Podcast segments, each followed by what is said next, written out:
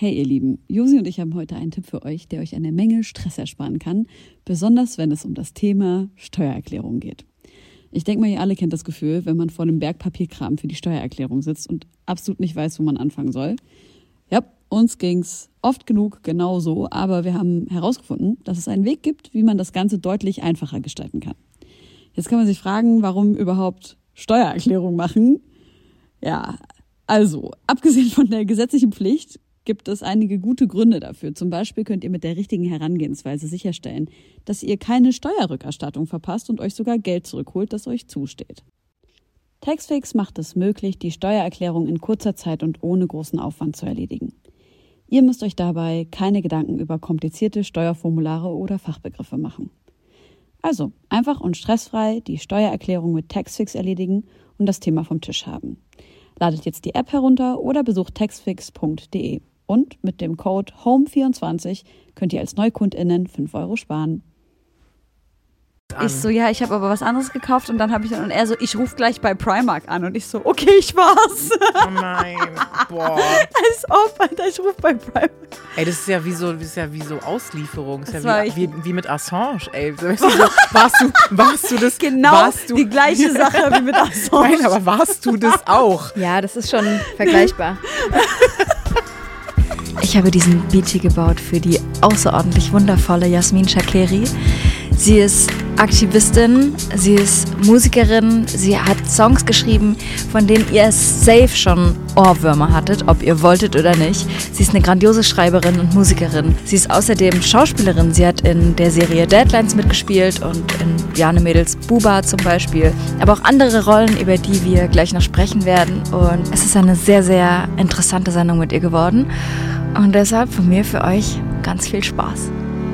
Hallo, Josi, was geht ab? Hey Helene, schön, dass du da Shakiri. bist. Jawollo. Hi. Ey, das ist das erste Mal in sieben Jahren Homegirls und dafür danken wir dir aus den Tiefen unseres Herzens, dass wir Geschenke bekommen haben. Jawohl.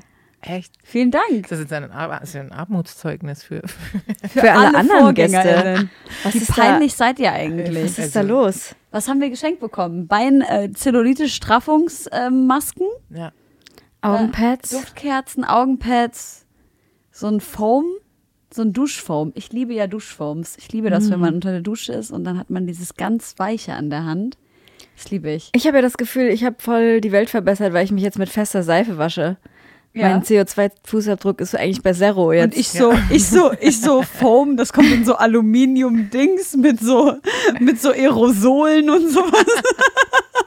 Und schön auch irgendwie toxische Sachen drin. Ich möchte auf Geil. keinen Fall was Festes, was ich schrubben muss, damit es ein Foam wird. Es muss als Foam rauskommen. ja, und das Schöne auch an den Geschenken ist, auch du hast dafür nichts Bezahlt. bezahlt. Da schenkt sich doch ganz freizügig, da schenkt sich doch wirklich so von Herzen, ganz einfach. Alles geklaut. Wie ist das? Jetzt mal ehrlich. Also, Josi, hast du auch geklaut als Teenager? Sichi, Ja, was hast du so geklaut? viel. Ja. Ja, ich habe damals noch ein bisschen auf dem Dorf gewohnt, in einem einzig großen Supermarkt, immer geklaut. Und als Hast du ich dann, Essen oder was? Nee, es war viel Make-up. Ja, Aber auch, es war der Übergang zwischen so Spielzeug wie Knete und so Dinge, wo man Knete durchdrückt Ja. und übelst viel Make-up. so genau dieser, ja, so irgendwie gerade Genau die 16 gleichen Sachen, so. die ich auch heute noch klauen würde, um ehrlich zu sein. Knete und Make-up. ja. ja, Ja. genau. Und dann Knete in natürlich erwischt. Ja, ich wurde oft erwischt beim Klauen. Oft? Oft? Mhm. Was Ja, irgendwie passiert? dumm angestellt. Ich war immer U18, also das war immer eine Geldstrafe Okay. und Hausverbot. Ja. Cool. Genau. Ich wurde nie erwischt. Krass. Nur einmal U8, Ü, Ü18. Scheiße. Also immer, wenn ich geklaut habe, wurde ich nicht erwischt, bis ich dann volljährig war und es dann Konsequenzen hatte. Also ich habe schön äh, Was hast du gemacht? Klamotten geklaut. Ich bin sozusagen mit einem Sommerkleid in ein Bekleidungsgeschäft reingegangen und kam sozusagen wie so ein Michelin-Männchen wieder rausgestiefelt, dachte ich zumindest. Und dann wurde an der Tür abgefangen, ob ich Geil. denn mal vielleicht mitkommen möchte in den hinteren Raum. Und ich so, nö. Nein, will ich nicht. Warum? Voll so eingepackt, so richtig so, weißt du, so richtig einfach ultra super size. So. Und dann musste ich mich erstmal so entblättern. Und das war richtig ich. so ein, so ein Schälen von, von, von Schichten, so, weißt du? Und Charme auch. Ja, und dann wurde ich äh, mit einer Wanne nach Hause gefahren. Meine Mutter war gerade am Wäsche machen und dann hat die, ähm, ja, der Polizeibeamte gesagt, ja, wir haben ihre Tochter beim Clown erwischt und Du hast einfach Klamotten geklaut. ja. Und es waren damals, also die Summe, die zusammengekommen ist durch die Sachen, die ich da, die Ja. rechnen ja, aus, was für einen Ja. Sachschaden du da irgendwie verursachst. Und ich glaube, es waren 400 Mark und es war ein sehr billiger Laden. Also alles zusammen, von so Einzelteile war das dann irgendwie, das, musst du halt erstmal schaffen. Damals, so. Und dann hat sie, äh, der Blick meiner Mutter, das war so, sie wollte mich nicht vor den Ja, äh, ja, klar. Polizisten so, so, so, weißt du? So Natürlich nicht. ne? diffamieren oder irgendwie so, aber die hat halt, äh, sie hat nur gesagt, ah, Clown. Und dann hat sie mich angeguckt. Und dann hat sie gesagt, okay. Und dann, dann, dann haben wir gesagt, hier, wir werden sie dann anschreiben und brauchen die Personalien. Weil ich natürlich gesagt habe, ich habe gar nichts dabei, ich weiß gar nicht, wo ich wohne. Und dann, äh, und dann, ja, dann haben, hat sie mich, die, als die Tür zugefallen ist, wusste ich nicht, ob ich lieber drin sein will oder mit denen mitfahren. Die hat einfach nichts mehr gesagt. Boah, krass. Die war so enttäuscht.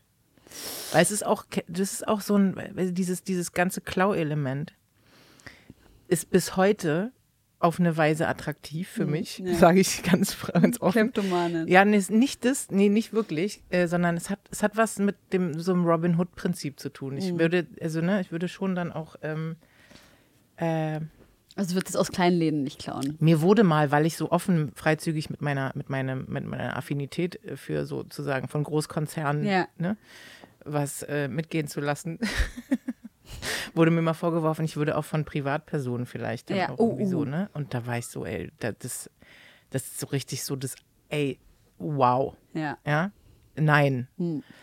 Aber das hat so ein, so ein, so ein, es ist immer noch attraktiv.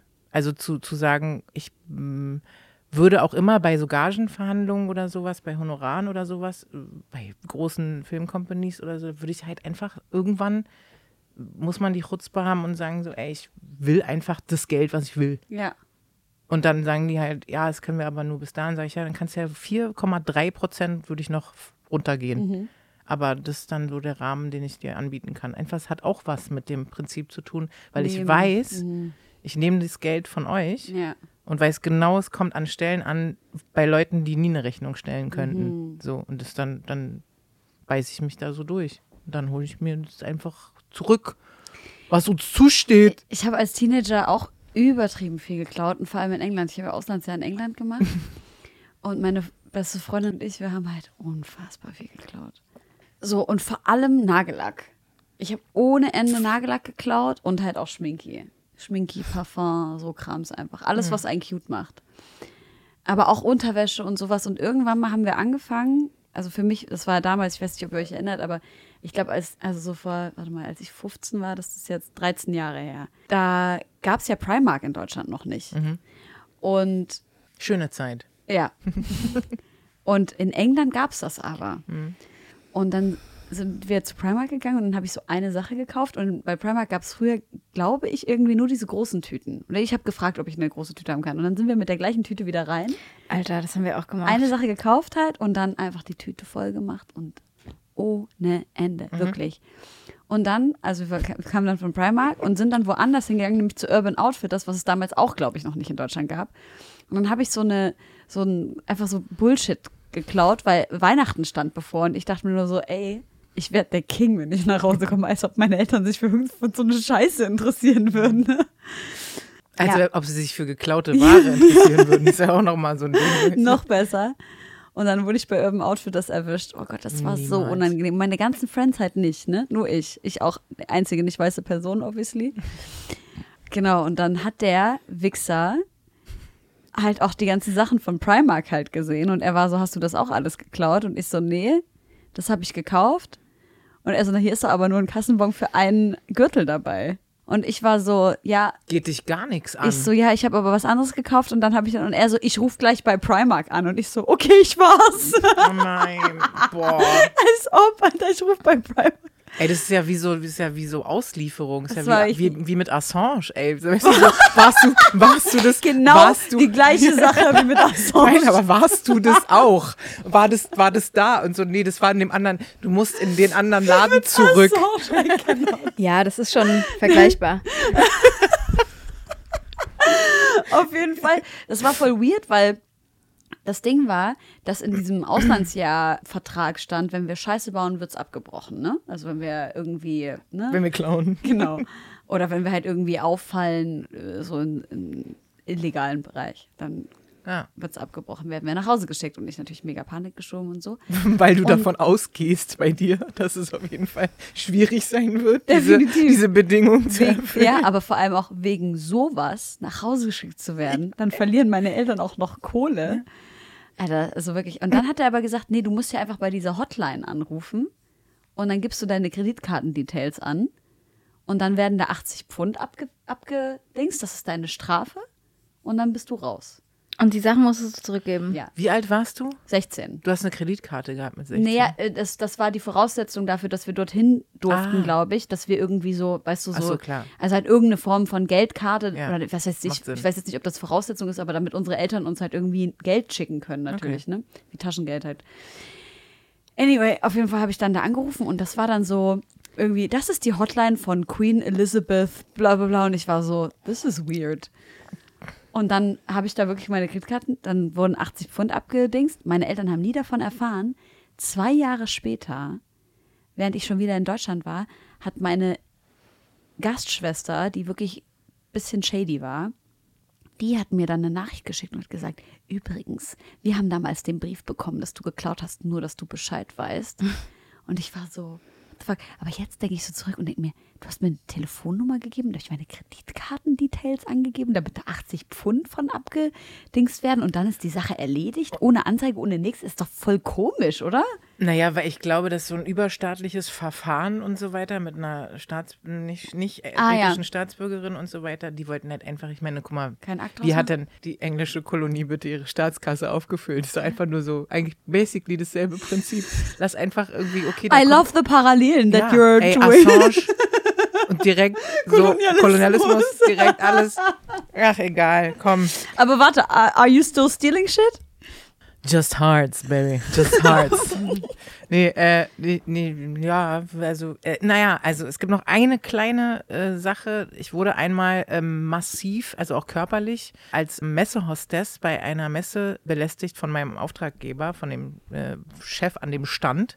Ui. Und es war eine, es war eine also Computermesse und so und ich habe da als Hostess gearbeitet und mir wurde dann in der Standküche sozusagen so an, an Arsch ge gepackt und ich hab, wusste damals nur, ich habe natürlich dann in dem Moment schon reagiert und wusste nur so, okay, alles klar, jetzt hast du zwei Möglichkeiten. Wenn du jetzt super Alarm machst, gehst du halt direkt so oder ähm, ich war, war halt auch angewiesen auf die Kohle so Ja, und dann habe ich halt so gedacht, okay, ich werde das irgendwie erstmal noch anders klären und habe dann auf jeden Fall ähm, eine Möglichkeit gefunden. Ich sollte immer den Müll rausbringen, abends nach so einem Messetag. Und da waren dann irgendwann halt auch Ausstellungsstücke in dem Müll. Sehr schön.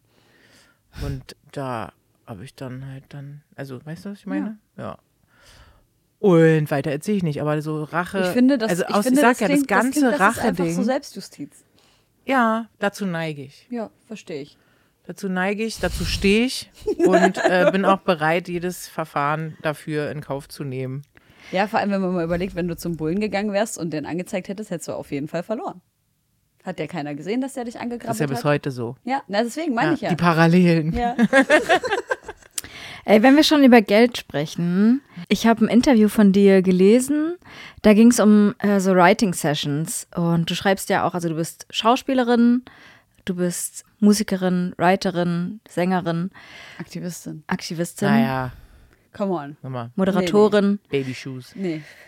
Und du hast über so Writing Sessions gesagt, und das, ich glaube, das ist voll das spannende Thema, wovon viele Leute vielleicht gar nicht so eine krasse Ahnung haben, wie das abläuft, dass du ja oft, und ich weiß nicht, ob das bei dir immer noch so ist, das Geld erst siehst, weil man wird prinzipiell erstmal für Sessions nicht immer bezahlt, im seltensten Fall, außer du nimmst eine Walk-in-Fee, wenn der Song dann wirklich ein Erfolg wird. Und nicht nur, wenn er rauskommt, dann ist der Anteil super gering, sondern wirklich, wenn er wirklich ein Hit wird. Und ich wollte dich zum einen fragen, hat sich da bei dir was geändert an der Arbeitsweise? Also nimmst du jetzt irgendwie Fees, dass du überhaupt in Sessions gehst? Wie und einfach, eine Gage sozusagen. genau.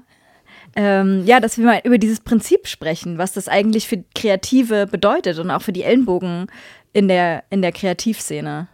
Also bei mir hat sich alles verändert, weil ich einfach gesagt habe, ich mache es nicht mehr. Ja.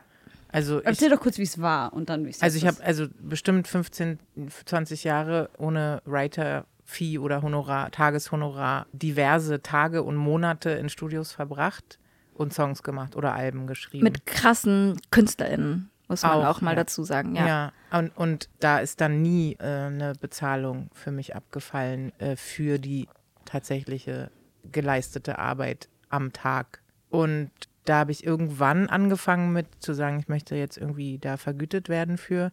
War nie ohne Diskussion, lief das nie ab. Irgendwann war es dann nach den ersten größeren Erfolgen, war es dann so, dass die, dass es sozusagen eher so war, entweder wollen wir Jasmin haben oder wir Ja. kriegen sie nicht, wenn wir nicht wenigstens es geht auch manchmal nur um eine Aufwandsentschädigung. Aber wenn du dann halt, selbst wenn du sagst 150 oder 200, dann musst du diskutieren. So für acht Stunden Arbeit oder so.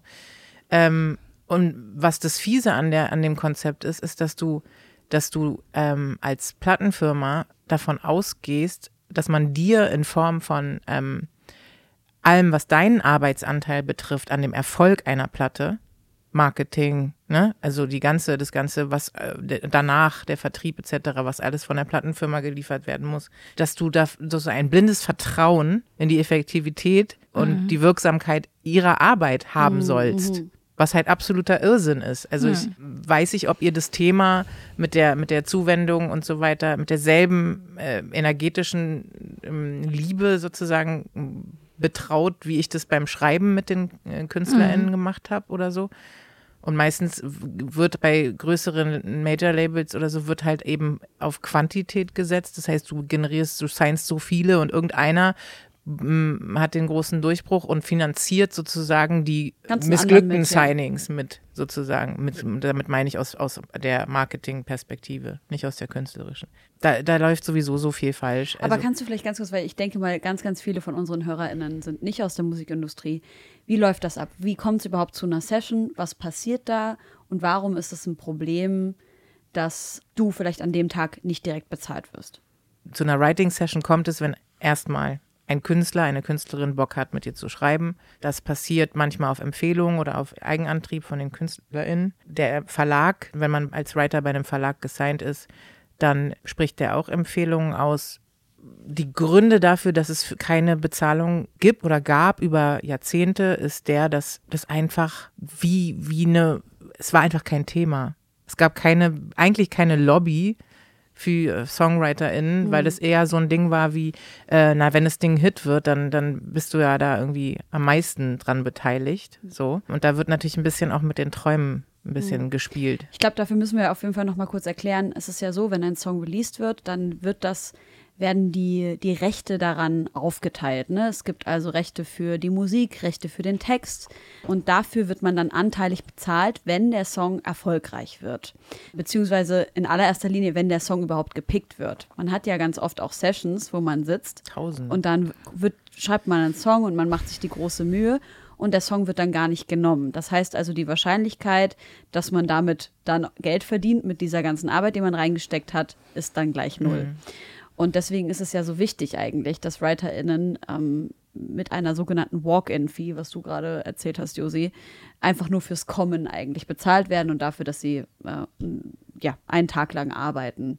Und ich glaube, es ist total wichtig. Ganz oft wird ja hier bei, vor allem bei weiblichen Künstlerinnen in, im Deutschrap und so, wird ja gesagt, oh mein Gott, hat Leute, die für sie schreiben und so. Und dann wird geguckt, mit wem schreiben sie. Also man muss dazu nur mal sagen, es gibt in Deutschland eigentlich fast niemanden, auch in den Staaten, also in den Staaten schon mal gar nicht. Und das hatten wir auch letztes Mal, als wir Jacka zu Besuch hatten, besprochen, der oder die alleine schreiben.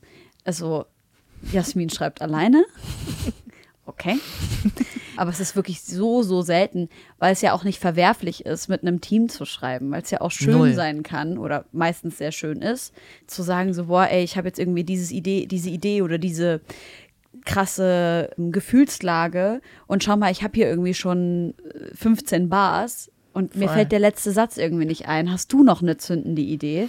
Und dann kommt eine fremde, fremde Person mit einem fremden Ohr und hat einen Satz, gen, der genau Voll. darauf passt.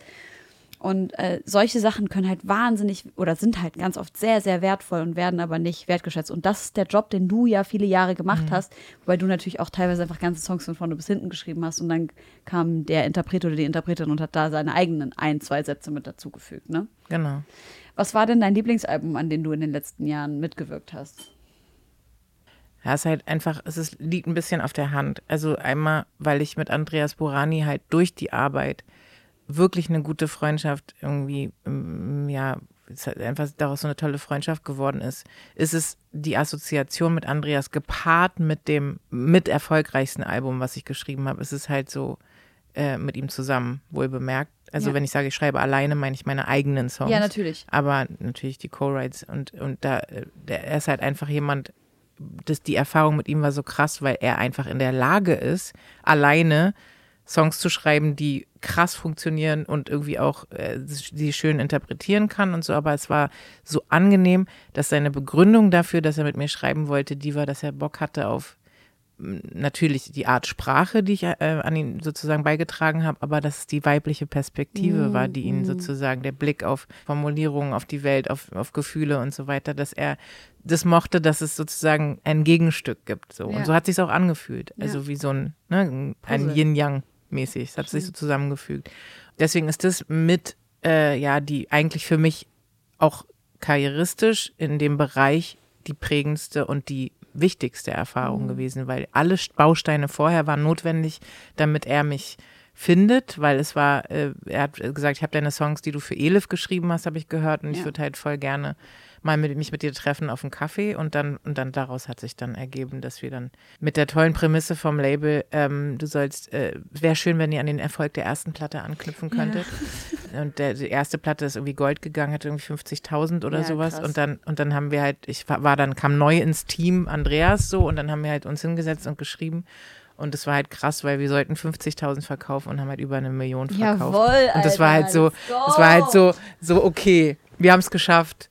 Weißt Ja. du? Und es war halt krass, weil es gab so viele, so viele Sachen, die da so mit reingeflossen sind, auch in dem Prozess, wo du dann sozusagen beiwohnst und dann über die Branche so viel lernst, wenn, wenn dann irgendjemand vom Label sagt, ähm, du, Andreas, willst du nicht mal vielleicht die Silberringe abnehmen für Mhm. das zweite Album? Weil das ist so ein bisschen dann, vielleicht äh, suggerierst du damit was, was du so gar nicht bedienst, weil ein bisschen mehr Pop, weniger Rock und so weiter, weißt du so. Lol. Und dann sagte, die Ringe trage ich halt schon seit Anbeginn meiner überhaupt äh, Existenz gefühlt. Weiß ich bin praktisch mit denen geboren. So, und dann, ich, wenn ich die jetzt abnehme, also so irgendwie allein schon überhaupt in diese Richtung ja. jemanden so aus, aus irgendeiner Form Hä? von Mutmaßung. So, so eine Art von Label-Aussage ich noch nie gehört Du, in ey, Deutschland. ich kann dir so viele Geschichten erzählen. Das ist der Wahnsinn. Also Krass, was da, okay. also wow. Aber wo ist der gesigned? Ich war auch mal als Künstlerin gesigned bei einem Label und ich musste auch mir Sachen anhören, wie äh, ich hatte damals im Vergleich zu heute, ich habe jetzt Kleidergröße 42, 44, ich hatte da, da Kleidergröße 38 und musste mir anhören, ich brauche einen Personal Trainer, ich muss abnehmen. Und es ist das? 2009. Welches Label? Ähm, Oh, wir hoffen alle, dass kann man ja alle sehen. Kann man überall googeln, wo ich war. Ja, völlig verrückt. Und wie bist du damals damit umgegangen? Mm, Ich habe abgenommen. Scheiße. Ja, naja, also weil du, es ist ja jetzt nun wirklich auch keine Neuigkeit, dass äh, bestimmten Wahrnehmungen geschuldet und irgendwie Sozialisierung geschuldet es kaum inzwischen, Gott sei Dank, und auch ich gehöre auch dazu, äh, kaum eine Frau in der Lage ist, äh, in einem bestimmten Alter oder irgendwie ab, also bis zu einem gewissen Alter vielleicht und vielleicht auch nie, sich so unanfechtbar stark zu sich und ihrer Figur und ihrer Konstitution zu bekennen, no matter what.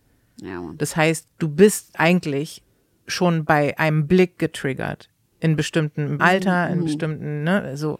Das heißt, äh, das zu, formuliert zu wissen, adressiert zu wissen, verunsichert dich ins, also ins Tausendfache, so. Und dann noch gebunden an die, vielleicht die Eventualität, dass es irgendwie deinem Traum zum Nachteil werden könnte, wenn du dem nicht folgst, macht psychologisch was, wo du dich dann einfach fügst, so. Ich umarme dann immer so das Mädchen von früher und denke mir nur so, ey, du hast jetzt einfach praktisch aus Trotz nochmal 15, 20 Kilo mehr als damals und drehst sogar Filme und in Hauptrollen und weiß ich nicht was und trägst dann halt das mit Stolz vor dir her oder hinter dir her, was du da im Körper hast. So, ja, aber das ist wirklich ähm, die, die, die, das war so ein Erweckungserlebnis, als ich den Filmpreis moderiert habe, weil ich da auf die Bühne gegangen bin und wusste, ich war weder so kurvig, ich war noch nie so kurvig wie mhm. zu der mhm. Zeit und jetzt so, ähm, hatte noch nie so eine große Kleidergröße und einfach zu wissen, dass es mir in dem Moment erst später, es wurde mir erst später klar, dass das so ist mhm. und dass ich mir keine Sekunde Gedanken gemacht oh, habe, bevor so ich auf die Bühne gegangen bin. Und es war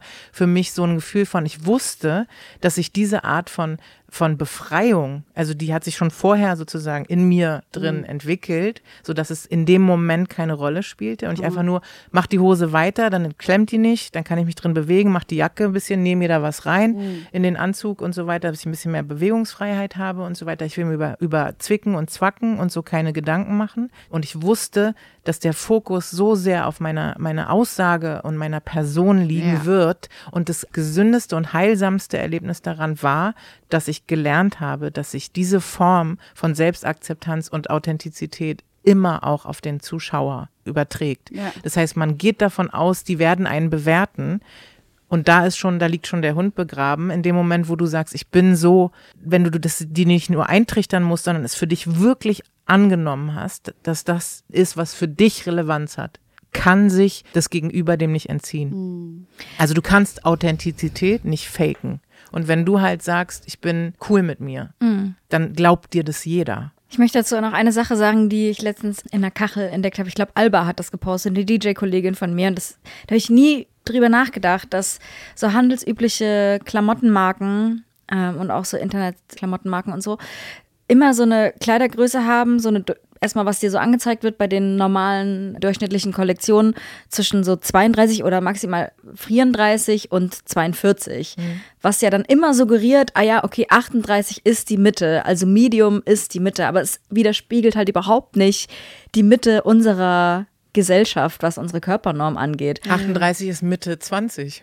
Und, und das ist mir dann so nochmal so bewusst geworden, dass du mit 42 oder selbst mit 40, was dann schon die größte Größe ist, immer vermittelt bekommst, ah krass, du bist die, die die größte Größe jetzt bei XY-Händler braucht. Krass, ja. Äh, und das kann sich ja irgendwie nur scheiße anfühlen, dieses verschobene Bild von Idealgrößen, die verfügbar sind. Was ich ist das für eine Scheiße? Meine Stylistin beim Filmpreis, liebe Grüße an Maria, ganz tolle Frau, die hat, äh, Maria Thomas, die hat zu mir gesagt, ich würde dir so wahnsinnig gerne ganz, ganz viele, wie ich es immer mache, für alle, ganz, ganz viele Abendkleider und tolle Sachen und so weiter bestellen. Aber es gibt leider irgendwie vielleicht irgendwie fünf Designer, die in Größe 44 Scheiße, irgendwie geile Kleider sein, haben und so. Und ich hab, hätte damals halt den Kopf in den Sand gesteckt, gesagt, Manu und so, warum kann ich nie ein schönes Kleid haben und mhm. so. Und mein, mein Gefühl, deswegen bin ich so happy, war so, dass ich dachte so, ihr Loser, dann findet ihr halt nicht auf dem Filmpreis statt und ich werde alles so klatschen an dem Abend. Ja, Mann. Und Hast derjenige, der ein Kleid für mich gemacht hat oder einen Anzug für mich gemacht an den Tag, der hat es verdient, dass, er, dass ich den da oben Ist trage. So, ja. so, Weißt du, dann sorry, äh, du you're lost. so krass aus und du hast das so Ich dachte einfach so, you're lost. Ja, es ist einfach ein Fakt. Ja. Und du hast dann, weil du gerade schon gesagt hast, ähm, du schreibst gar nicht mehr für andere. Und das, ich habe das auch in einem Interview gehört, dass du meintest, du willst erst wieder für dich selber Musik machen, wenn du dir dessen bewusst bist, was du sagen willst. Wenn du mit. Wenn ich was zu sagen habe. Genau. Genau. Und anscheinend, wenn du sagst, du schreibst jetzt selber und du schreibst nicht mehr für andere, bist du an dem Punkt. Ja. Wie kam es dazu? Unfassbar. Ich habe einfach gesammelt und ich habe vor allem auch mit dem Beschluss, also als ich, als ich 2009 das Album, für das ich dann halt ähm, gesigned war, das Perserkatze-Album, wo es halt immer noch klickliche Auszüge davon äh, äh, auf diversen Portalen zu hören gibt, die ich irgendwie nicht runter, die ich nicht, ja, was soll ich dir sagen, Schwester, es ist einfach, wie es ist. Ähm, man versucht ja so sein Alleinstellungsmerkmal irgendwie noch I know, zu betonen. I know, so. I know. Was soll ich dir sagen? 2009 war halt auch so, du warst halt was Besonderes, wenn du nicht weiß warst. Oh. I mean, we're still special, but. Ja, aber nicht so special.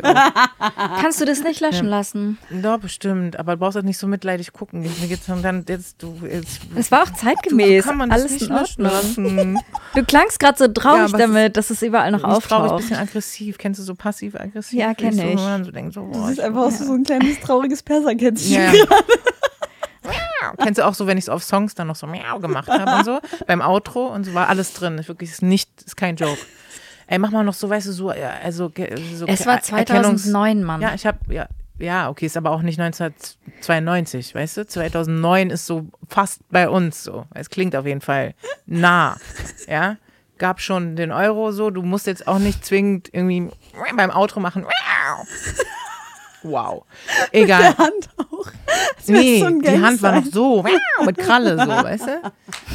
Äh, Und dann auch so, äh, ja, übergieß dich mit Milch und Schleck und so, weißt du? So irgendwie Was? Mann, ich hab alles gemacht. Josi, Josi. So. Gib mir die Milch. Ich. Welches Major-Label war das? Gib mir die Ey, Milch. na, es war auch, ich habe auch viele schlechte eigene Ideen gehabt. Auf jeden Fall. Kann auch nicht Das alles. hat dich alles abrufen. hierher gebracht.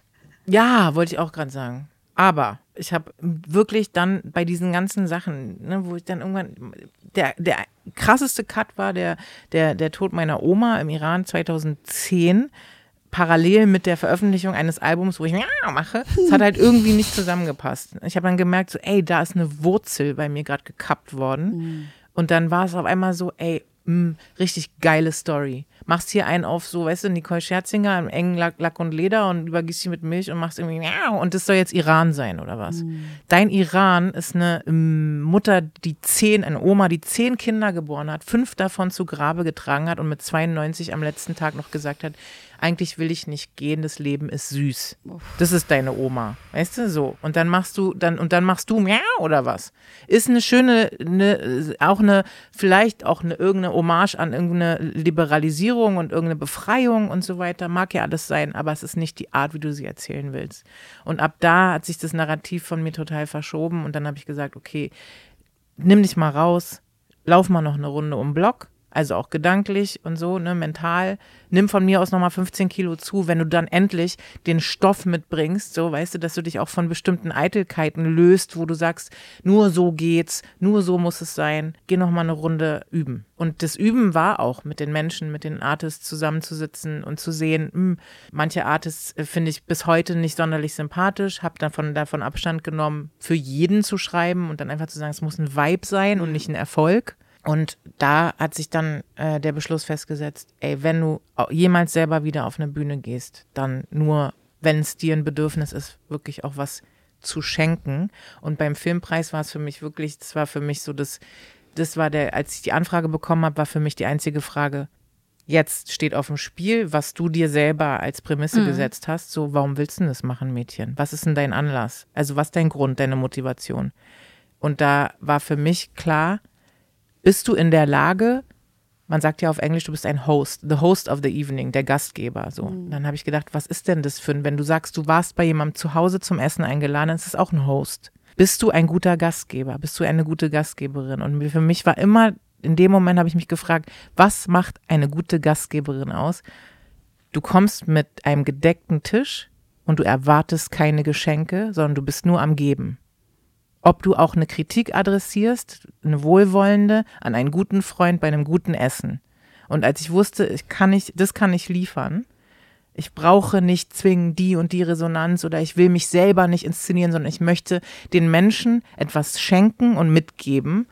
Und genau so hat sich's eingelöst. Das ist so krass, dass ich eben, dass mir die Komplimente, die danach gemacht wurden, waren eben die, wie kann man sozusagen durch den Abend führen und trotzdem so Ja. Raum lassen. Ja. So. Und dann habe ich gedacht, gar nicht mit, oh, das habe ich jetzt so toll gemacht, sondern am Ende ist die Lösung einfach wirklich nur das Wohlwollen und die ernst gemeinte, die, das ernst gemeinte auch ernst nehmen des Gegenübers ist eben nicht nur Lobpreisen, sondern zu sagen, ey, das fand ich jetzt nicht so geil, wie du Ja. irgendwie Hallo gesagt hast, fand ich jetzt nicht so warm, lass mal irgendwie nochmal neu anfangen oder irgendwie so.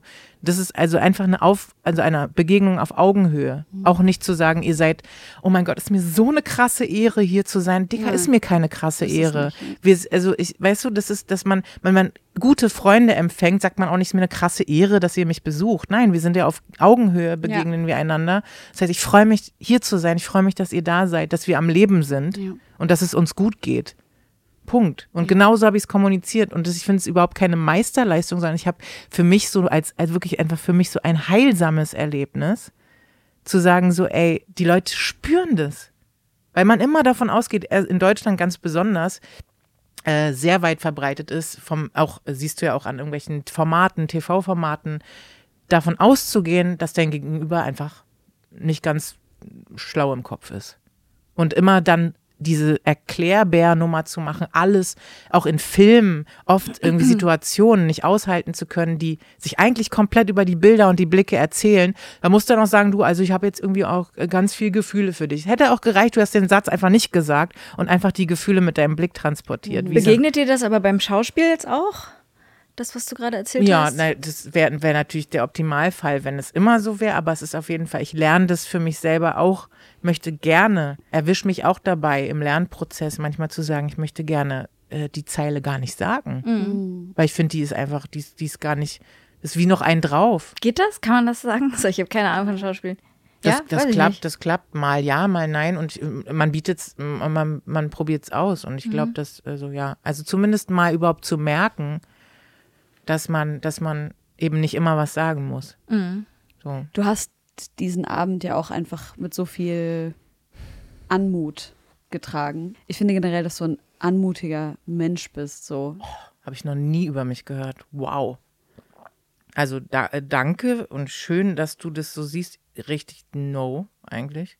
Ich fühle das so krass, weil ich finde, dass du so eine Haltung in deiner, ne, also jetzt ganz abgesehen davon, dass es offensichtlich ist, dass du eine politische Haltung hast, dass du eine moralische Haltung hast, empfinde ich dich als Menschen, der so mit Haltung läuft. Ich erlebe dich mit so viel Rückgrat in jedem Gespräch, das wir bis heute geführt haben. Danke. Ähm, Geht mir auch so. Thanks, Babes. Und finde das sehr bemerkenswert. Ich habe gerade gefragt nach dem Lieblingsalbum von dir, was du, an dem du mitgewirkt hast. Und ich musste an äh, Gleisdreieck von Joy Denalani denken, das äh, ein phänomenales Album ist. Und ich weiß ja, dass du sehr viel daran mitgeschrieben hast. Und bei dem Song Zwischen den Zeilen habe ich so krass das Gefühl, dass ich deine Stimme da so sehr heraushöre, einfach weil ich weiß, dass du den geschrieben hast. Jetzt ist aber bei dir so, wie auch äh, ich das von mir bis vor kurzem kenne und kannte, dass du ja gar nicht irgendwie private Informationen preisgibst. Wie gehst du in dem Prozess des Schreibens eines so tiefgreifend emotionalen und schmerzhaften Liebesliedes vor? Also, das ist so krass. Ich bin gerade ein bisschen baff. Du hast zwischen den Zeilen als den Song rausgenommen, wo du sagst, du hörst mich da so krass raus, obwohl ich auch andere geschrieben habe. Und es ist so krass, weil der Song war auch nach Beendigung des Songs der einzige Song von allen Songs, die ich für andere geschrieben habe, bei dem ich mir von der, vom Artist, von Joy selbst, die Erlaubnis zumindest abholen musste, dass ich den vielleicht auch mal mache. Oh, okay. Weil das so meins war, Ja. dass ich da noch ein bisschen meine Krallen drin hatte und es schwer war, die zu lösen. So. Weil es war natürlich nicht ohne Joys Beitrag. Es war aber bei dem speziell, Venus und Mars zum Beispiel, war viel mehr auch Joys äh, Sache und so. Es war aber bei, bei zwischen den Zeilen die Bilder und die Momente, die beschrieben wurden, die so, so auf eine Weise so gefühlt erlebt, sehr von mir erlebt waren, dass ich das wurden, dass ich, dass ich so das Gefühl hatte, so, boah, jetzt, jetzt gibst du es ab. Und ich wusste aber auch, dass es so rein stimmlich und wie sie es macht und so weiter, dass es in guten Händen ist. Aber ich habe mir das offen gehalten, zu, sie zu bitten, kann ich das vielleicht auch mal irgendwie Ja. releasen.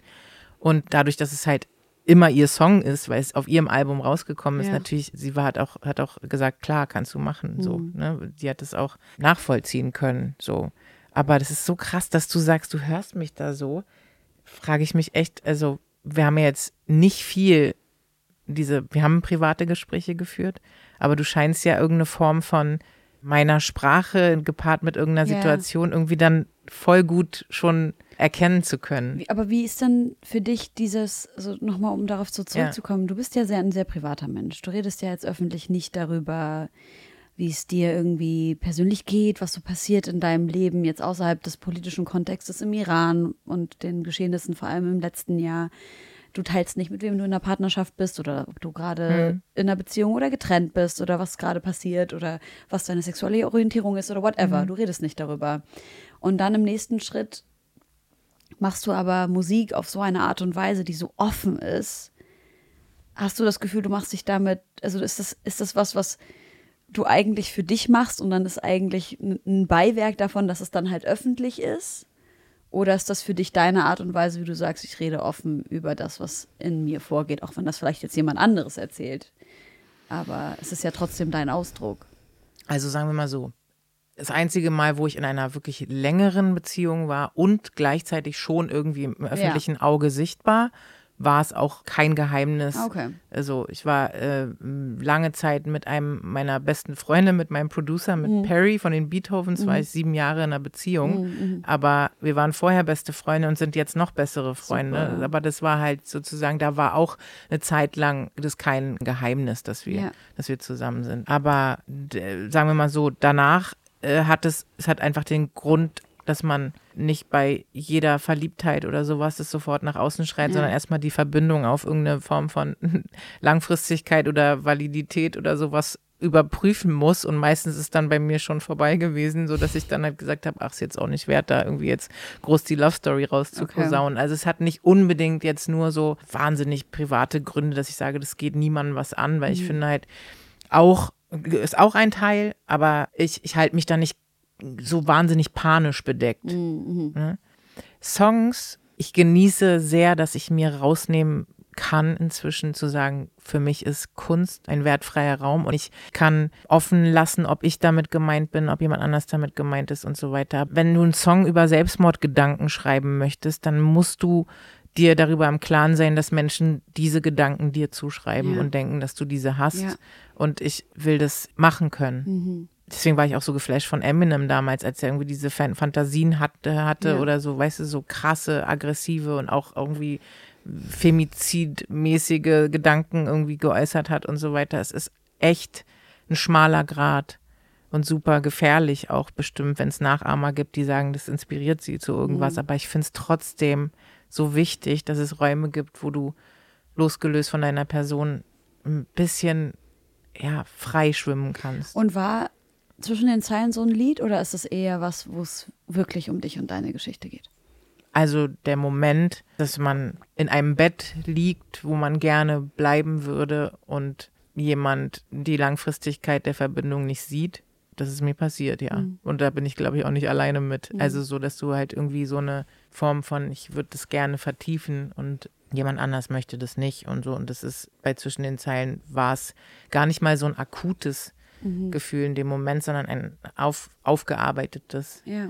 Weil im akuten Moment des Schmerzes bin ich meistens worttaub. Oh ja. Okay. Also es, es braucht äh, worttaub. Wortkarg. Wortkarg, aber auch gefühlstaub heißt es. Mhm. Ja, so.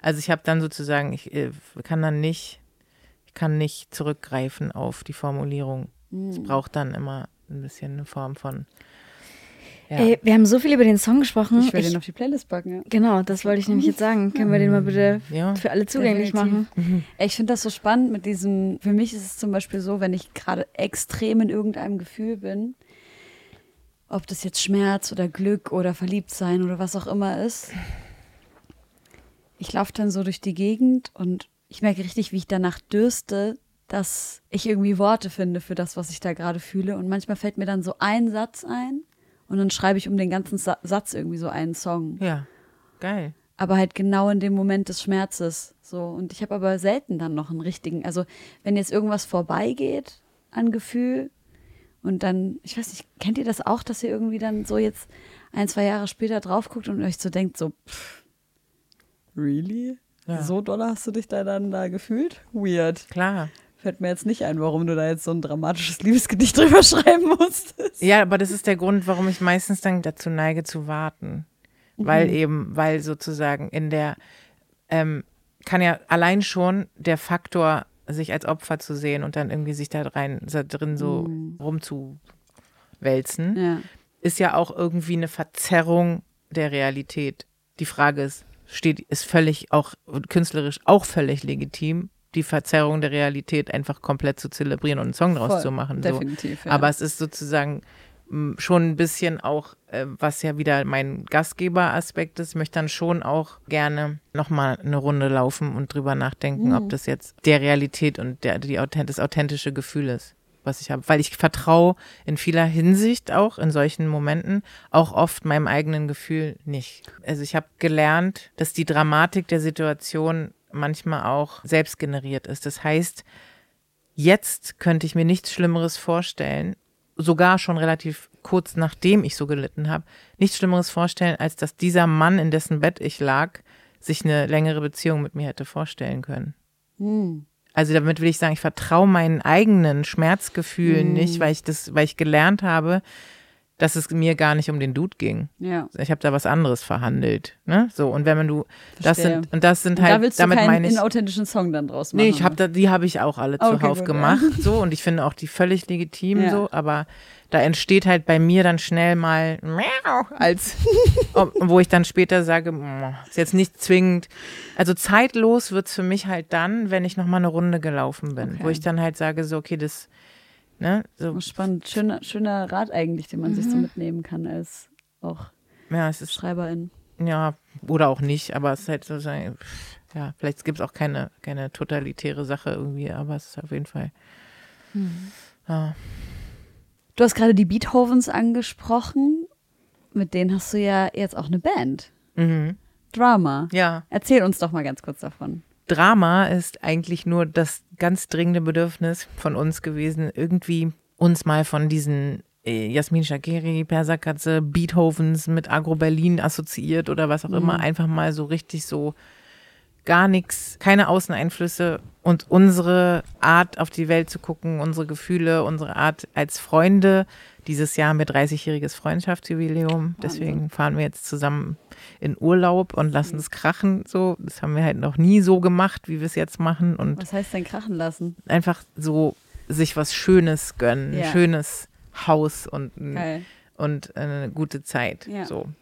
Und ja, nach 30 Jahren war es jetzt einfach so, okay, wir müssen jetzt mal eben nicht irgendwas Fancyes machen, insofern, als dass es dann irgendwie so, es ist natürlich auch Image, wenn du sagst Drama und alles irgendwie auf schwarz und rot und Drama steht für du rastest am meisten aus, was äh, natürlich irgendwie dann auch meiner Persönlichkeit geschuldet ist, dass es sozusagen mein ganzes Leben lang mir ein Hang zur Dramatik vorgeworfen wurde, den ich jetzt nachvollziehen kann, den ich aber auch sozusagen jetzt in der Eight Mile Eminem Taktik auf jeden Fall wieder zurückwerfe und sage so, ey, wenn ich zu viel bin, bist du vielleicht ein bisschen zu wenig. Also halt zu sagen so, ja, Drama bin ich. Ist ja auch so ein rassistisches Stereotyp. Ja, ne? und dann auch mit dem ersten Song, mit dem Outro halt auch dann zu sagen, so, okay, wenn du mir sagen willst, ich bin zu dramatisch, so, dann gebe ich dir jetzt hier die Bilanz. Ja. Äh, und wenn du das nicht als dramatisch empfindest, was hier gerade global irgendwie an jeder Ecke am Brennen ist und so weiter, dann hast du auf jeden Fall ein empathisches, ein Empathieproblem. Ja.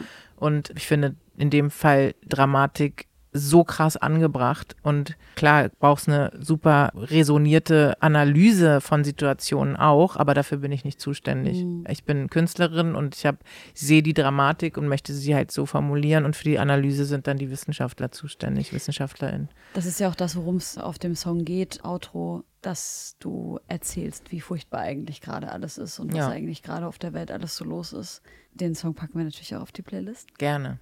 Wie geht's denn weiter mit dem Projekt? Hm. Ich ging ja davon aus, dass das die erste Single ist und dass jetzt dann drei Das ist- Wochen später Ja. eine zweite und dann Ja. nochmal eine und Kennst- dann ein Album und was Kennst du, so, passiert? kennst du so Leute, die in den 70ern geboren sind, wir alle drei, ne? 73, 74 und 79 und wir so, äh, ja, cool. Ach, ich dachte gerade, du redest von uns drei. Nee, nee, nee. Ich nee. war gerade so, Nee, warte die mal kurz. Ich, tatsächlich, Beethovens und ich. Und dann, äh, so, weißt du noch, so die alten, so dieses, so, ja, man, irgendwie macht man so easy und irgendwie völlig das Spotify-Zeitalter an uns Ja. vorbeigerast gerast ist, wo Leute, wo ich auch immer jetzt so gucke, wo die, wie die Leute releasen und so. Äh, vor drei Wochen die letzte Single und jetzt hauen sie das Neue raus und da schon der Teaser für Dings und wirklich Genau, so in drei Wochen-Takt gefühlt Ja. oder vier Wochen-Takt. Und wir noch so voll in so einem gemäßigten, gechillten und dann ohne TikTok und gar nichts vorbereitet. Nur geile Songs und geile Videos gemacht, die so die aus eigener Tasche bezahlt so fucking teuer Das waren. Video war krass, ihr habt ja alles zeichnen lassen, ne? ja, also grafisch animieren Ja, lassen und die nächsten Videos auch. Also einfach ein Heidengeld investiert, Ja. weil wir einfach diese Form von visueller CI uns so wichtig war, Mhm. wo heute kaum jemand noch Wert drauf legt. Ja, Haben so. das genug du? Leute gesehen?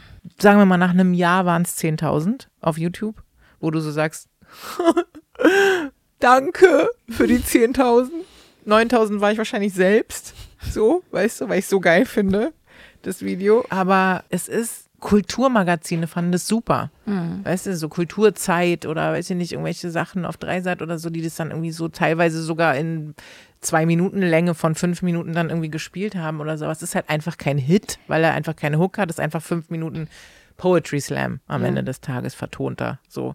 Aber wir haben einfach jetzt die nächsten Singles, die warten. Ich habe auch mein erstes Signing auf meinem eigenen Label. Das, Also wir haben auf jeden Fall mit Ride or Die Records, meinem eigenen Label, den ersten Künstler gesigned, der auch auf der nächsten Single gleich mit drauf ist und so. Das Wann kommt denn die nächste Single? Genau. Das ist, nein, nein, aber das ist, der Plan war eigentlich wirklich im Anschluss. Aber es war tatsächlich so, dass ich mich gerade in dem Moment so angefangen habe, wirklich so zu bewegen und zu gucken, wo, also auch politisch nach außen. Ja.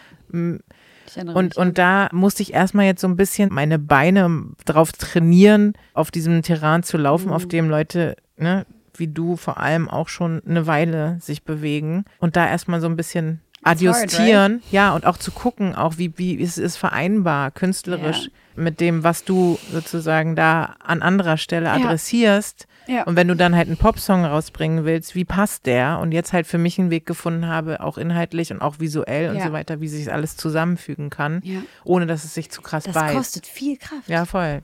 Das ist weird und man unterschätzt das total als Mhm. Konsumentin zu sehen. So, also für mich ist es genau die gleiche Kiste und auch viele Jahre so gewesen, dass ich mir dachte so, ja, okay, auf der einen Seite habe ich, also ich bin ja, ne, also mein Kern ist dieses Menschenrechtsaktivistische so und das ist ja auch was, was bei dir im letzten Jahr so groß gewachsen ist, seit, seitdem es im Iran noch viel schlimmer geworden ist, als es vorher schon war. Und dann irgendwie zu sagen, so ja, ich habe hier irgendwie diese künstlerische Seite, ich interessiere mich so für Hip-Hop, ich brenne für Hip-Hop, ich mache selber hier und da meine Kunst, ey, dann bin ich, mache ich das und das und das. Ich weiß auch gar nicht so viel irgendwie darüber, aber was ich meine ist so, I see you in the struggle, weil man denkt sich so, aber ich bin doch nicht nur diese eine Sache, ich bin doch nicht nur diese Aktivistin jetzt auf einmal. Ich bin doch nicht nur diese eindimensionale Person, auch wenn natürlich mein Herz vielleicht in diesem Moment so am aller, allermeisten für diese eine Sache gerade brennt heißt es ja nicht, dass ich nicht auch eine Liebesgeschichte erzählen möchte, die völlig unpolitisch ist. Oder darüber reden will, wie schön es sich anfühlt, heute ein Eichhörnchen spielen gesehen zu haben. Hey ihr Lieben, Josi und ich haben heute einen Tipp für euch, der euch eine Menge Stress ersparen kann, besonders wenn es um das Thema Steuererklärung geht. Ich denke mal, ihr alle kennt das Gefühl, wenn man vor einem Berg Papierkram für die Steuererklärung sitzt und absolut nicht weiß, wo man anfangen soll. Ja, uns ging's oft genug genauso, aber wir haben herausgefunden, dass es einen Weg gibt, wie man das Ganze deutlich einfacher gestalten kann. Jetzt kann man sich fragen, warum überhaupt Steuererklärung machen?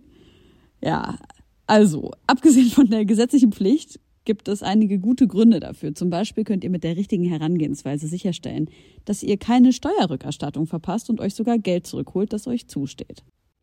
Taxfix macht es möglich, die Steuererklärung in kurzer Zeit und ohne großen Aufwand zu erledigen. Ihr müsst euch dabei keine Gedanken über komplizierte Steuerformulare oder Fachbegriffe machen. Also einfach und stressfrei die Steuererklärung mit Taxfix erledigen und das Thema vom Tisch haben. Ladet jetzt die App herunter oder besucht taxfix.de. Und mit dem Code HOME24 könnt ihr als NeukundInnen 5 Euro sparen. Aber das schließt sich doch eigentlich nicht aus, oder? Naja, Na, denkt man. Aber in dem Moment, wo du es rausbringen willst, das Eichhörnchen-Lied, Genau. wäre es halt sozusagen so. Warum, Ja, warum singt jetzt die Frau, die halt irgendwie sagt Iran-Revolution und Jinjian Azadi und weiß ich nicht was? Und warum erzählt die jetzt von einem Eichhörnchen? Das ist ja sowieso, ne? Manche Leute kommen ja jetzt auch durch diese, Ja. diesen Aktivismus sozusagen erst auf Jasmin Shakiri, weil sie sozusagen da ein Interessensgebiet haben und Ja. es repräsentiert sehen und dann ist so, warum sind die von Eichhörnchen? Und da will ich mich gar nicht so einschränken. Ich will nur, weil es auch passt, witzigerweise. Also Drama ist, also auch das Outro und so, es war ja alles vor meinem, sagen wir mal so, mein politisch Sein ja. war immer schon da. Ich war immer schon interessiert, immer schon zugewandt und immer schon dabei. Aber exponentiell mit, also es war praktisch wie zeitgleich. Das heißt, du hast in dem Moment, wo plötzlich durch bestimmte Serien, wo ich mitgespielt habe oder halt jetzt den Filmpreis nochmal potenzierter oder so, in dem Moment, wo die, die Reichweite wächst, sozusagen, ist natürlich dann, es war zeitgleich, kam dann, ist alles im letzten Jahr, in den letzten anderthalb Jahren passiert, dass Filme rausgekommen sind, die mir eine größere Aufmerksamkeit gegeben haben. Und dann für mich eigentlich der, dieser, dieser, dieses politische Engagement eigentlich nur deswegen noch mehr gewachsen zu sein scheint, weil es eine größere Reichweite gab. Mhm. Vorher war es so, dass ich auch in Interviews bestimmte Dinge gesagt habe. Auch, es gibt auch Interviews von 2009, wo ich dann halt bestimmte Sachen sage über Mädchen fördern und äh, Sachen. Das kann man jetzt noch im Tagesspiegel lesen, was ich damals gesagt habe. Das heißt, es ist sozusagen nichts Neues, dass mich diese Themen interessieren. Ja. Aber habe es mehr als meine Aufgabe gesehen, zu sagen, okay, warum, was früher berühmt sein bedeutete, äh, und die Gründe und das Wollen des Berühmtseins hat jetzt ganz andere Beweggründe als früher. Mhm. Das heißt, jetzt ist es so, dass für mich äh, berühmt sein oder eine größere, äh, einfach nur noch den Zweck hat, eine größere Reichweite zu haben, weil das Interesse nicht wahnsinnig groß ist, dann wie jetzt andere Stars an jeder Ecke nach einem Selfie gefragt zu werden. Das kann ja, bin jetzt nicht geil drauf, aus der Rolle des Schreiberlings, des Beobachtenden in die Rolle des Beobachteten zu gehen, weil das meine Kunst total beeinträchtigen mhm. würde. Das heißt, der einzige Mehrwert an Bekanntheit, wachsender Bekanntheit, ist für mich einfach nur die vergrößerte Plattform. Mhm.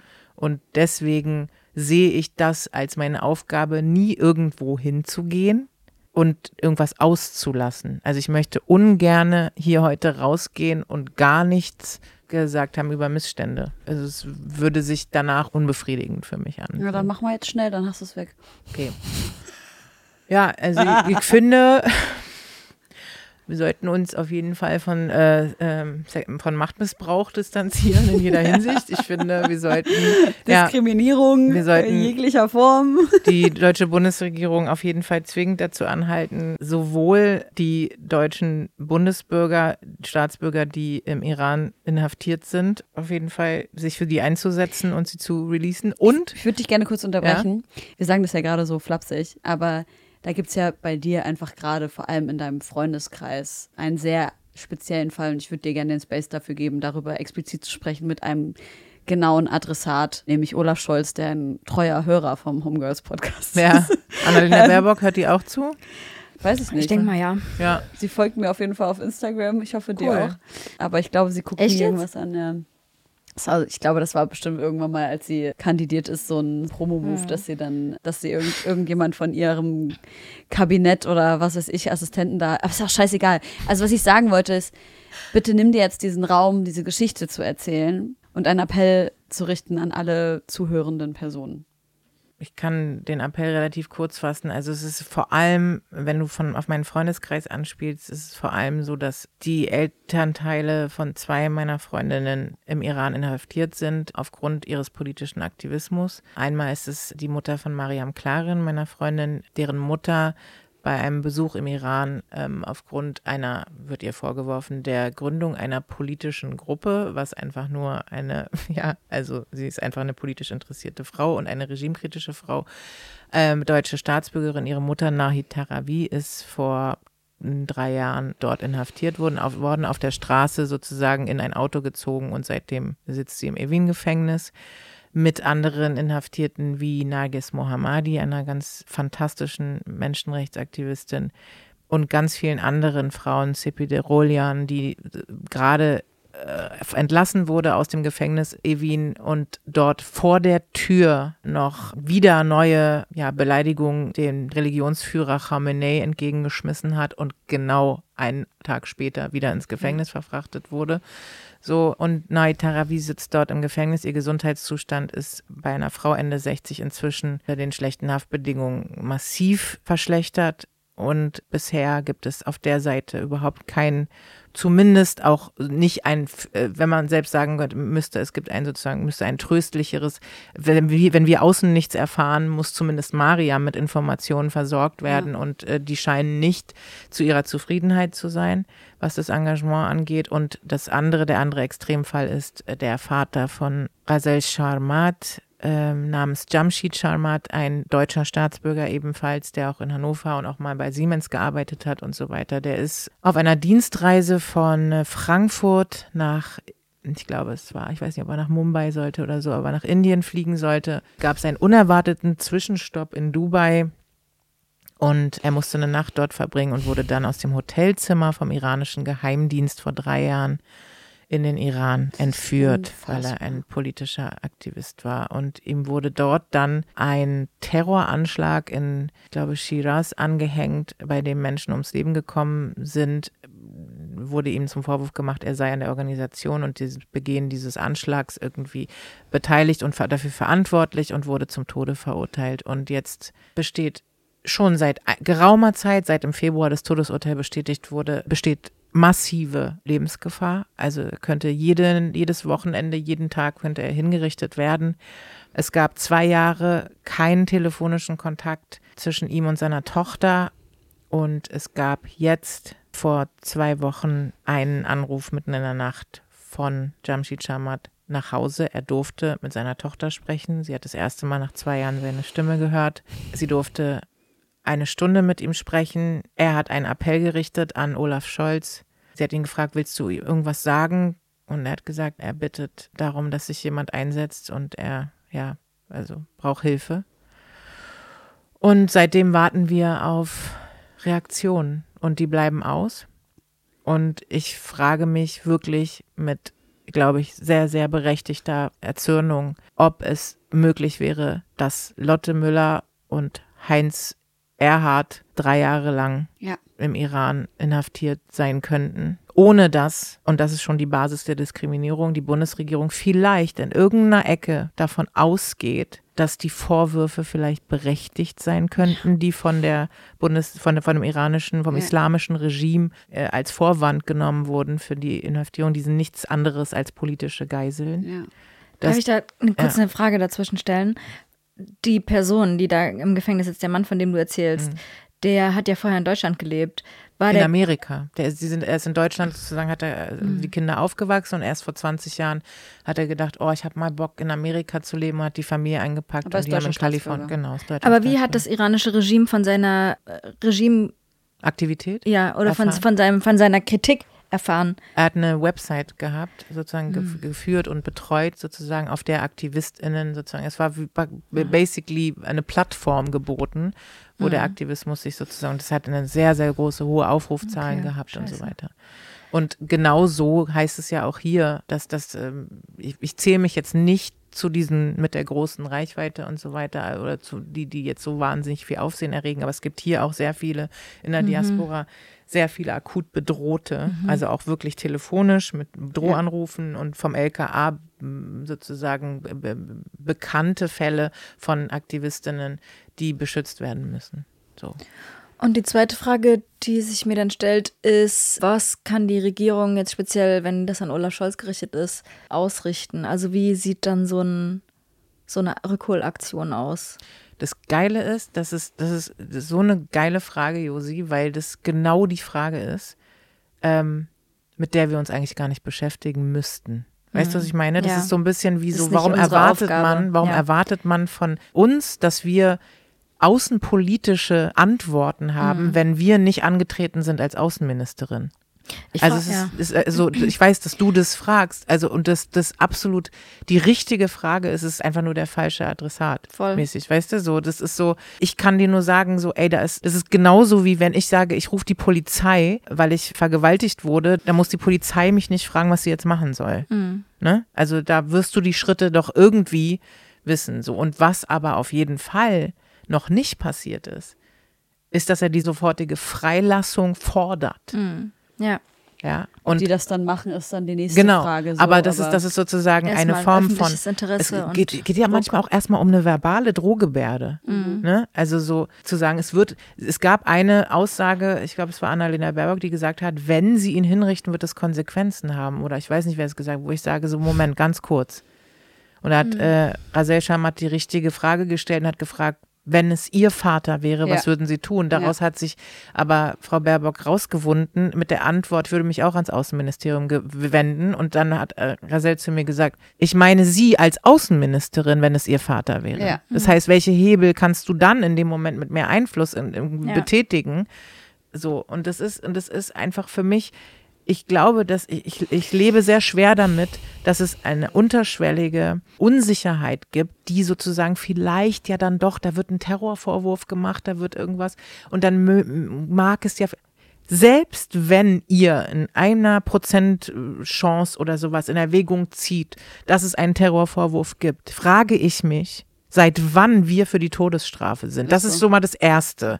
Selbst wenn, dann holt den zurück. Und bestraft den Ja, bestra- macht, dann können wir darüber dann reden, weil dann gibt es nämlich einen Prozess. Mhm. Es gibt keine fairen Prozesse, es gibt Schauprozesse.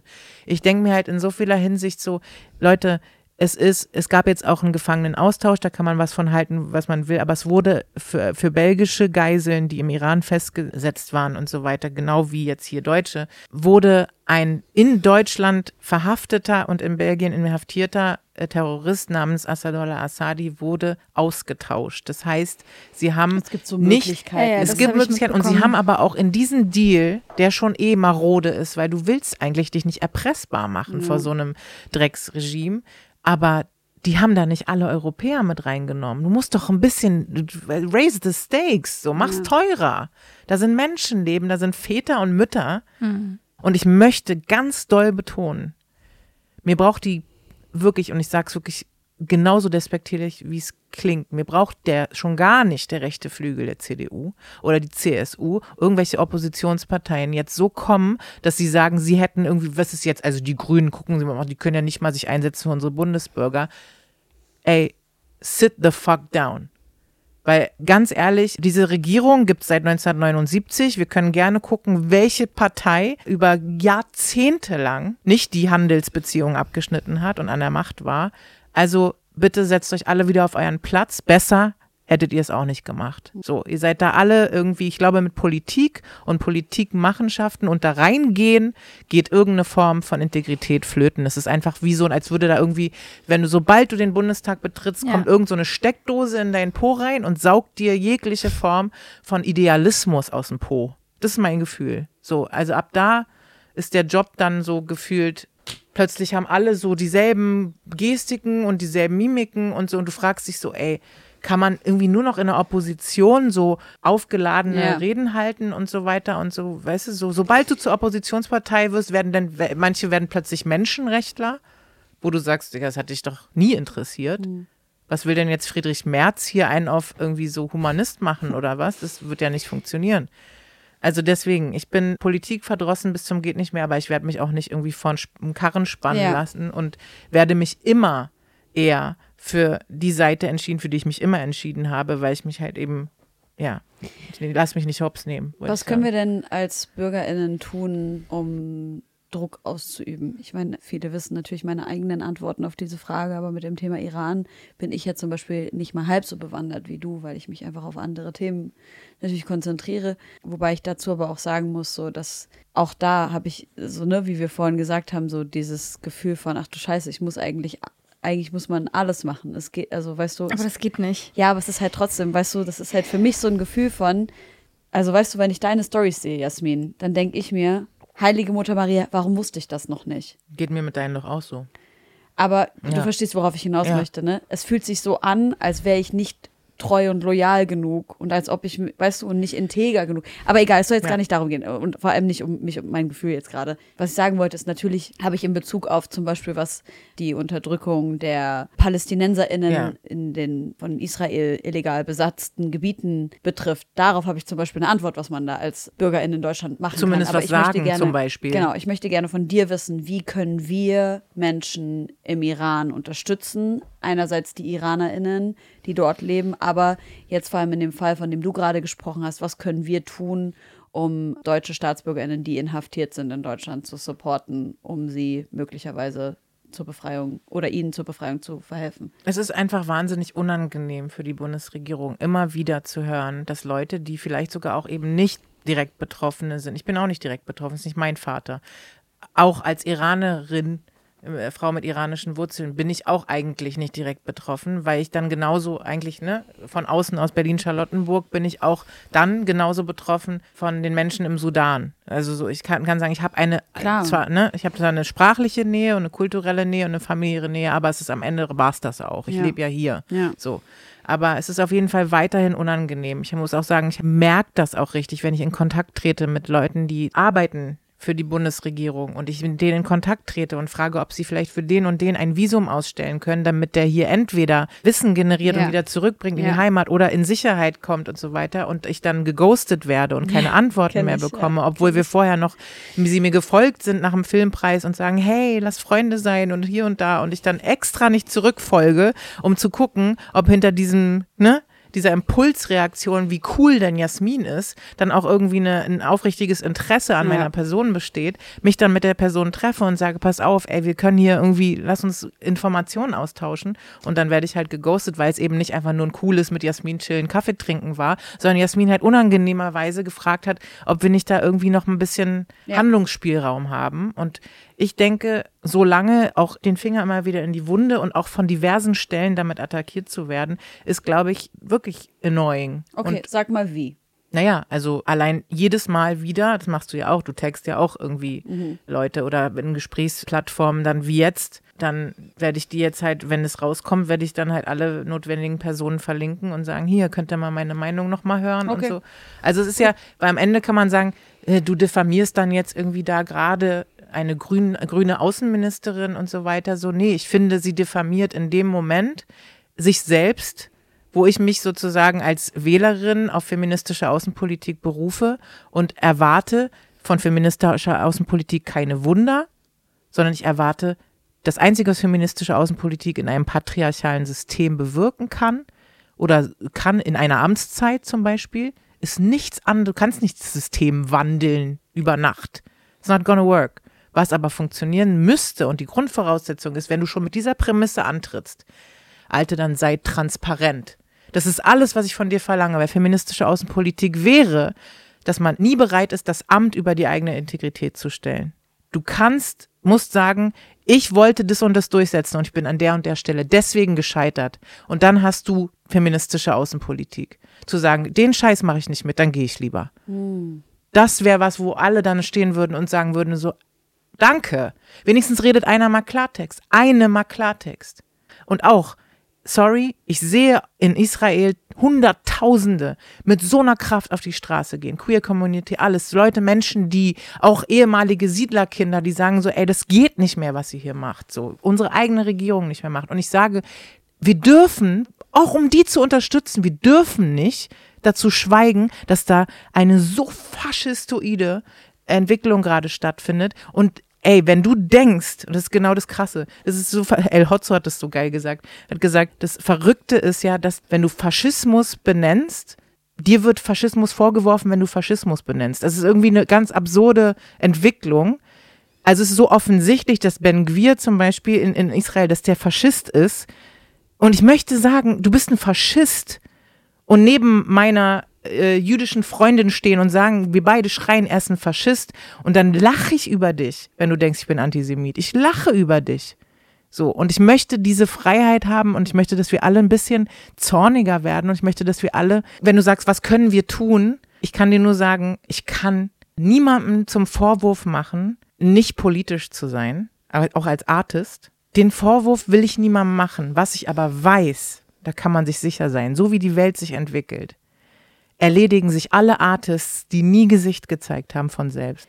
Ich bin von nichts mehr gelangweilt als von meiner eigenen Vergangenheit teilweise und von Artists, die jetzt in Anbetracht von so vielen Missständen, die, die medial nicht mehr ignorierbar sind, sich so fernhalten können, dass sie wirklich schaffen, jeden Tag ein sexy Selfie von sich zu posten. Alles steht dir zu. Aber wirklich über Monate und Wochen gar nichts zu sagen oder zumindest, ja, nicht dann vielleicht auch privat mal auf einer Demo aufzutauchen oder irgendwie sowas. Da bin ich halt einfach nur sag, da steht dir alles zu. Wir sind alle frei. Aber dass ich dich respektieren kann, dass du mit mir resonierst, dass ich deine Alben kaufen will, dann. Not gonna happen. Nee. Aber du weißt ja zum Beispiel gar nicht, ob KünstlerInnen, die sich jetzt öffentlich nicht positionieren, nicht doch auf eine Demo gehen oder so. Das ist ja das Problem. das ist aber, sage ich dir ehrlich, das ist aber in 90 Prozent der Fälle die Ausrede, die kommt. Du weißt ja gar nicht, was ich mache. Wo ich dann sage, so, hm, frage ich mich, ist die Prämisse, trifft zu, gibt's auch. Aber ist die Prämisse, dass du, was ist der Grund für deine heimliche, dein heimliches Engagement? Wenn der Grund für dein heimliches Engagement ist, nicht anecken zu wollen, den Mainstream zu bedienen, damit, also, also es, mü- dann ist es auch wieder ein Beitrag zum System. Und es gibt, glaube ich, Leute, die sich damit nicht wohlfühlen und das trotzdem in ihren privaten Zeiten oder in ihren privaten Gruppen oder vielleicht ist es auch zu gefährlich, es öffentlich zu machen, die Aber Arbeit oder so. Also gibt es ja ja- verschiedene. Boah, das finde ich aber schwierig mit dem, ist es zu gefährlich. Weil, es ist also- ja für uns auch. also, und für uns halt tausendmal gefährlicher. Also weißt du, also, weißt du, in was für eine Gefahr sich Jasmin bringt? Also Und weißt du, auch- ja, und natürlich auch kann ich. ich mir auf jeden Fall vorstellen. Und das ist halt, also, und nicht nur uns, unsere Familien. Ja. Und sorry, dann, also ich, keine Ahnung, ich, ich kann es halt auch. Nee. Aber du hast recht mit, man weiß nicht, was jemand hinter den Kulissen macht. Ja, aber Die warum Frage machst ist nur, warum machst du es hinter Ja. den Kulissen? Also warum entscheidest du dich dazu zu sagen, ich, ich habe ich hab mich immer gefragt, guck mal, wenn du wie Helene Fischer weißt, dass voll viele deiner Hörer vielleicht irgendwie ne, gar Mhm. nicht wissen, dass du, ich weiß nicht, ob es einen ukrainischen oder russischen Hintergrund, ich weiß gar nicht, wo sie, ist auch jetzt irrelevant, aber dass, dass man, dass du vielleicht auch von Leuten abgefeiert wirst, die vielleicht nicht irgendwie deine Ideologie teilen, so, ne? Ja. Und dann ist es halt voll das krasse Statement, in Kauf zu nehmen, diese Followerschaft um die Hälfte zu halbieren, indem du sagst, ich positioniere mich gegen rechts. Das ist krass. Und das ist in fast schon ein monetäres Opfer, aber sie kann sich sicher sein, dass die Leute, die auch gegen rechts sind, plötzlich eine Schlagerplatte kaufen, die vorher keine gekauft haben, einfach nur, weil sie sich gegen rechts Ja, positioniert mal ganz hat. unabhängig davon, dass es halt, also dass es auf diesem Level ja auch einfach völlig egal ist, ob sie jetzt eine Mille mehr oder weniger verdienen so, noch. das sowieso. Aber ja, ich finde das da wirklich ganz, ganz wichtig zu sagen, so, es gibt halt Dinge, die wichtiger sind, als fühle ich mich damit gerade wohl oder nicht, finde ich. Ja, also erstmal bin ich ja bei euch, ne? Es ist ja jetzt nichts irgendwie, Nein, was null. ich, äh, Ich finde es auch spannend. da ausreden Es- will, es sondern triggert mich ich glaube, es gibt einfach Fälle, also zum Beispiel war ich ja früher auch auf Anti-Nazi-Demos und Konzerten und so und habe davon nichts geteilt, ne? So auf Social Media. So für manche Menschen ist es einfach nicht Social Media nicht das wichtigste Tool. Und es gibt halt einfach Gruppen, die sich organisieren, im, sagen wir, Fall Lina E. in Leipzig. So, sie hätte nicht jeden Tag darüber twittern können oder das auf Insta posten können, weil die haben sich halt Aber die ist ja auch keine Person des öffentlichen Lebens. Es geht ja um Personen des öffentlichen Lebens, die eine bestimmte Reichweite und damit einhergehend ja eine bestimmte Verantwortung haben.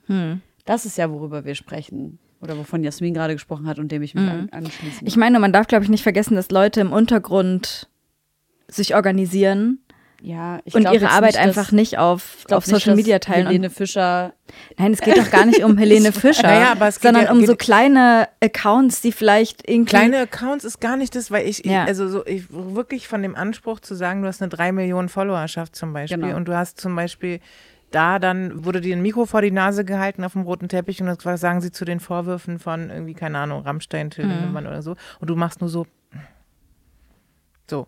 Dann sage ich, okay, dann hast du keine Meinung oder sag doch wenigstens, ich habe mich damit nicht beschäftigt, ich möchte gerne erstmal Knowledge, äh, Wissen generieren, bevor ich was dazu sage, so, aber Ja. dieses Nicht-Antworten oder was irgendwie so, dann frage ich mich manchmal so, okay, also ich finde, wir können die Leute einfach auf so verschiedene Weisen unterstützen, dass ich glaube, Schweigen ist, du musst es nicht in Songs bringen, aber als Person dich komplett rauszunehmen, finde ich mh, langweilig. Und ich muss auch sagen, dass es mir persönlich nicht nur um die drei Millionen FollowerInnen-Accounts geht, sondern auch um die 20, 40, 50, 60, 150.000 FollowerInnen-Accounts.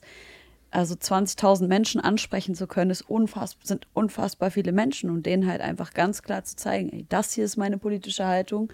Und auch zu sagen, so, das ist halt auch dieses Ding, ne? Manchmal sagen die Leute ja auch, ja, ich habe da halt keine Informationen zu. Well, then sit your ass down. Und, wenn man und die Zeit dafür hat und, und informiere dich. Ja, ne? gut, wenn du 150.000 FollowerInnen auf Instagram hast und jetzt nicht unbedingt irgendwie pflegebedürftige Familie zu Hause oder sowas, dann hast du in den meisten wa- Fällen einen Job, der, der dir bestimmt zwei Stunden am Tag Freizeit irgendwie Na und selbst erlaubt und und dann auch gegenübergestellt, so du hast ja Zeit für die krassesten Fotoshootings, wo du dich halt irgendwie jeden Tag mit krasser Filterung irgendwie so Ja. inszenierst. Und das heißt, es ist ja auch sehr zeitaufwendig. So, Und du hast so. das Geld, vielleicht auch jemanden zu bezahlen, der dir die Sachen noch erklärt. Das ist ja daran ist ja nichts verwerflich. Und man muss dazu auch sagen, es ist so zugänglich. Ich würde jetzt, keine Ahnung, ich finde das so ein bisschen schwierig, dass, weil wir reden ja oft auch so von den Privilegien des Bildungszugangs und so, das verstehe ich voll.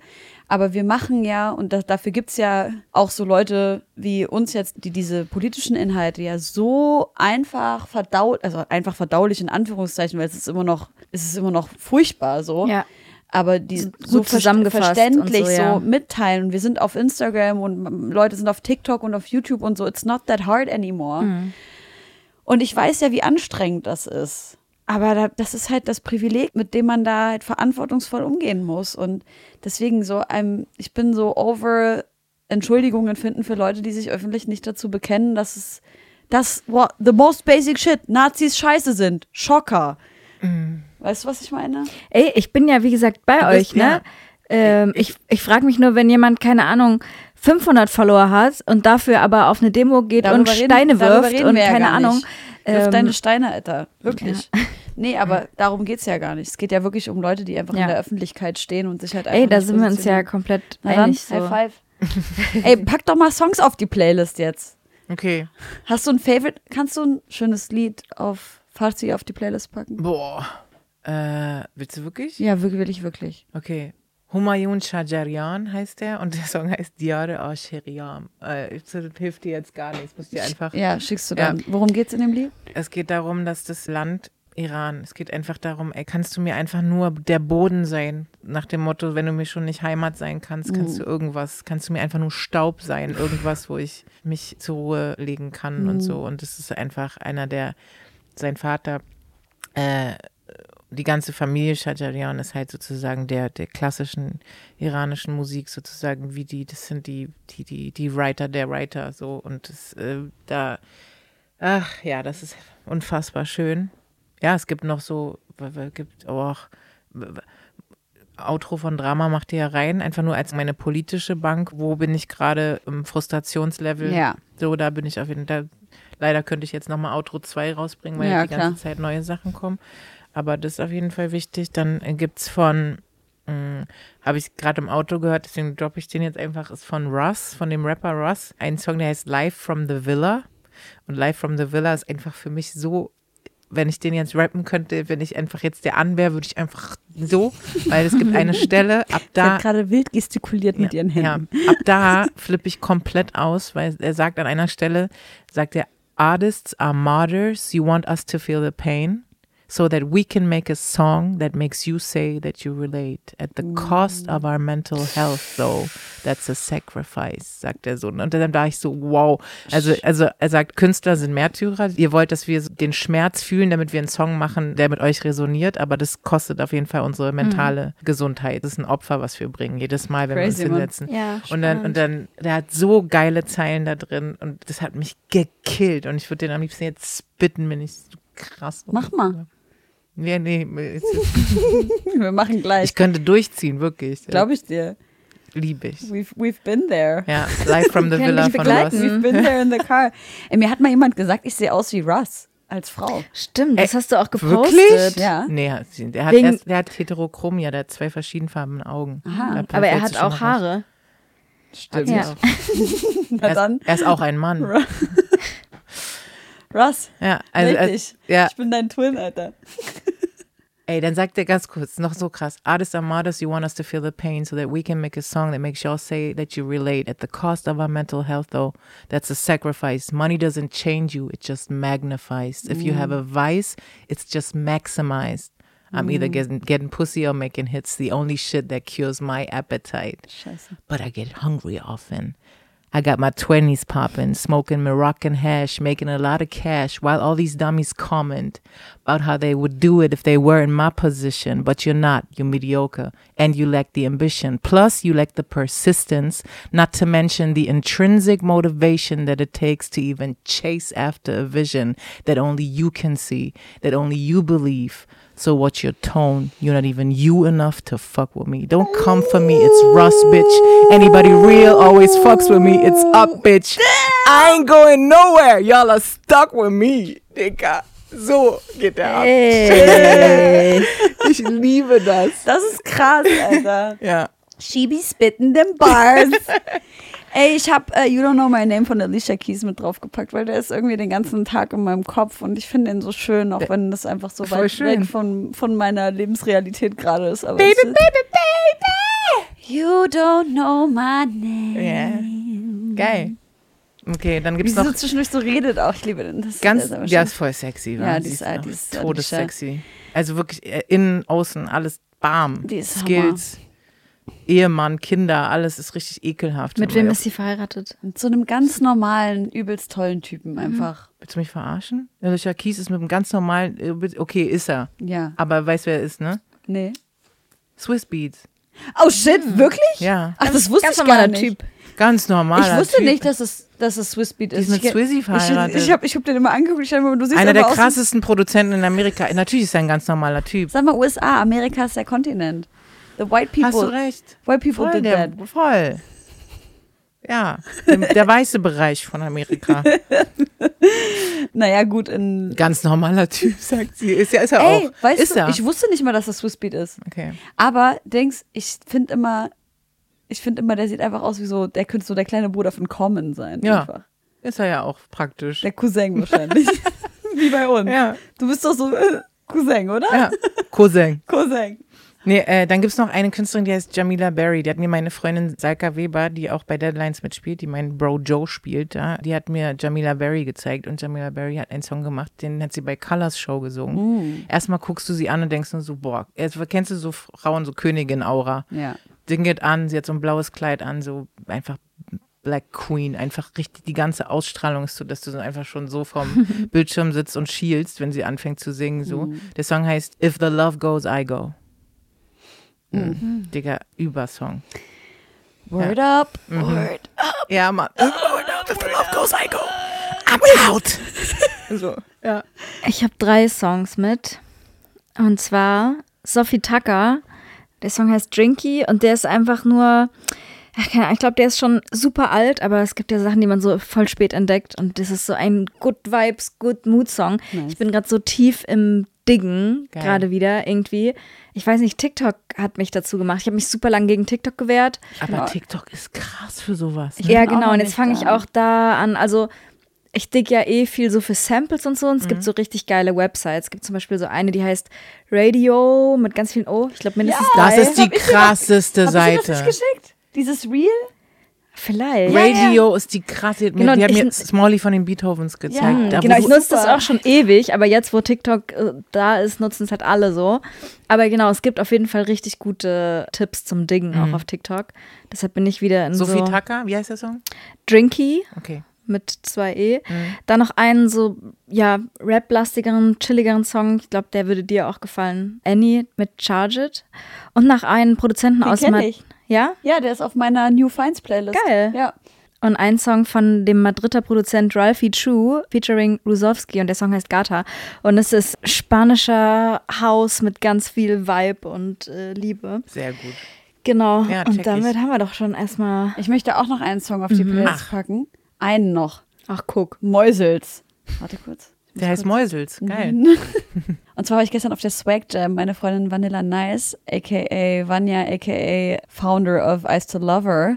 Ähm, Die ist so cool, die Seite. Ja, Mann, die ist die krasseste Seite, Alter. Ciao. Ähm, Sie ist hier, sie ist auch hier. die Founderin. ja, ich sehe sie Die Vanya? nicht. Ja, Ja. Vanya. Die muss ich, die muss ich mal kennenlernen. Ich habe die noch nie getroffen.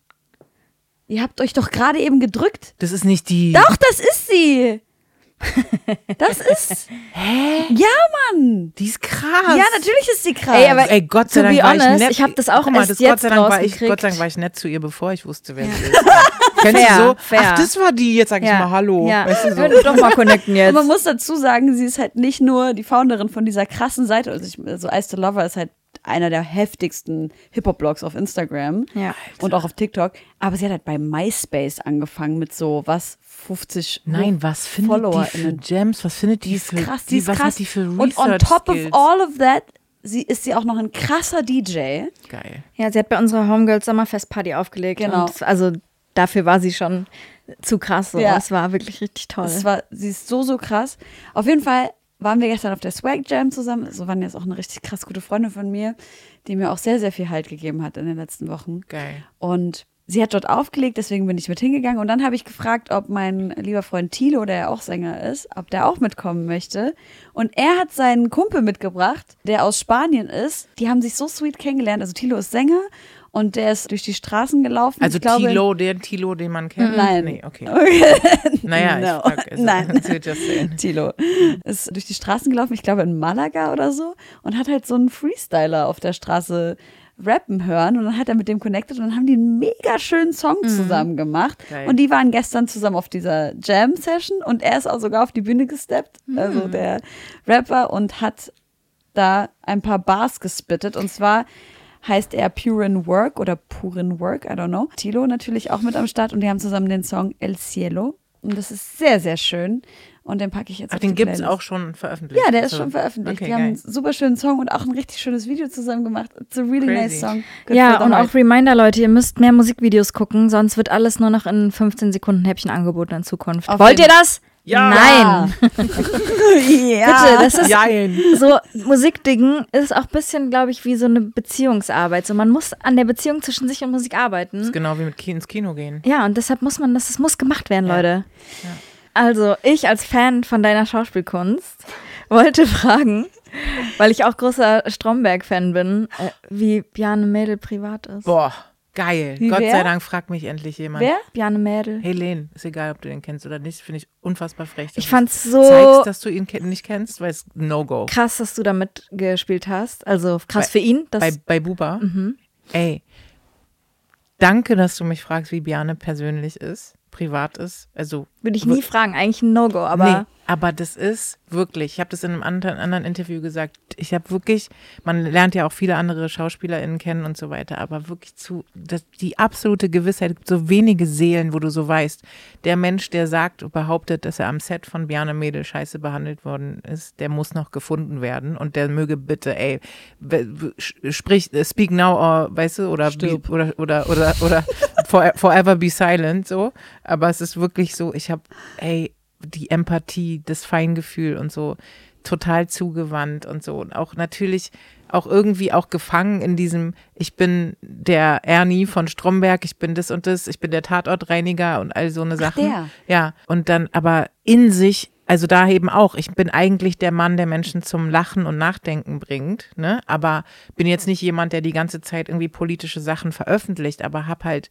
eine Haltung zu den Dingen. Und dann merkst du so, wie das so, dann erreichen ihn die Posts oder irgendwas berührt ihn und so. Und dann teilt das in seiner Story und Bjarne, ist Verzeihung, dass ich sage, aber so super plumpes Gereposte, in dem du so Screenshots machst, die dann so ganz komisch verschoben sind, wo du so, weißt du, wo du denkst, der Goodwill ist da, die Message hat sich jetzt nicht transportieren können, weil man den Bildrand oben links halt gar nicht mehr lesen kann und so. Was ganz, ganz süß, dass du irgendwie so ein Graffiti von Jinjian Azadi, was du am Ufer, irgendwie am, am Maybach-Ufer gesehen hast, einfach abfotografierst, ohne Kommentar und einfach als Post postest oder so. Oder so eine Fem also so einfach so, so feministisch in deinem Herzen bist, dass du halt eine als etablierter Schauspieler eine Newcomer von vier Frauen, äh, mit vier Frauen-Deadlines, unsere Serie, vier unbekannte Darstellerinnen, die wir sind und, und auch irgendwie äh, jetzt vielleicht dann, ne, aber das wirklich zu dem Zeitpunkt einfach ohne uns zu kennen, diese Serie zu gucken und zu sagen, ich finde die ganz toll und auf deiner Plattform Foto von uns zu posten und sagen, ich bin auf Gold gestoßen und damit der Serie so einen Gefallen zu tun und Mega. so. Das sind halt so Moves, wer macht es denn, wenn er fast 300.000 Follower hat und so. Nicht viele Schauspielerinnen in Deutschland haben diese Reichweite, weil auch so größere Stars oder so weiter, Ja. ne, es ist relativ überschaubar. Musik ist immer noch ganz weit Ja, oben. klar. Auf jeden Fall ist das einfach so krass. Der Typ ist wirklich ein ganz, ganz wunderbarer Kerl. das freut mich richtig doll, das Ja. zu hören.